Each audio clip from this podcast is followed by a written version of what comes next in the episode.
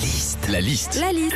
La liste de Sandy sur Nostalgie. De plus en plus de campings, on la cote, hein. On le voit tous les samedis, dimanches après-midi sur toutes les chaînes. Il y a un reportage sur un camping. 22 millions de Français ont passé au moins une nuit dans un camping.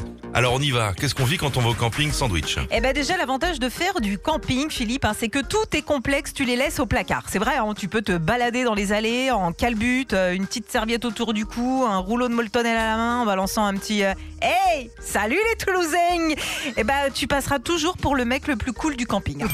Quand tu fais du camping aussi, tu peux alors soit emmener ta toile de tente, soit te prendre un bungalow. Toi, tu l'as fait, Philippe, d'ailleurs l'été dernier, je crois. Le truc, c'est qu'aujourd'hui, pour le bien de l'environnement, les clims dans les bungalows, elles sont limitées. Mais bon, l'avantage, c'est que ton bungalow, il a un double usage, hein. Il fait bungalow et sauna. Enfin, quand on fait du camping, souvent, on a les mêmes emplacements, ce qui fait que on revoit les mêmes personnes avec qui on a sympathisé les années précédentes. Après, le problème, c'est que quand on ne s'est pas vu depuis un an, il y a plein de choses qui ont changé dans nos vies. La seule chose, par contre, qui n'a pas bougé, c'est ce qu'on boit à l'apéro.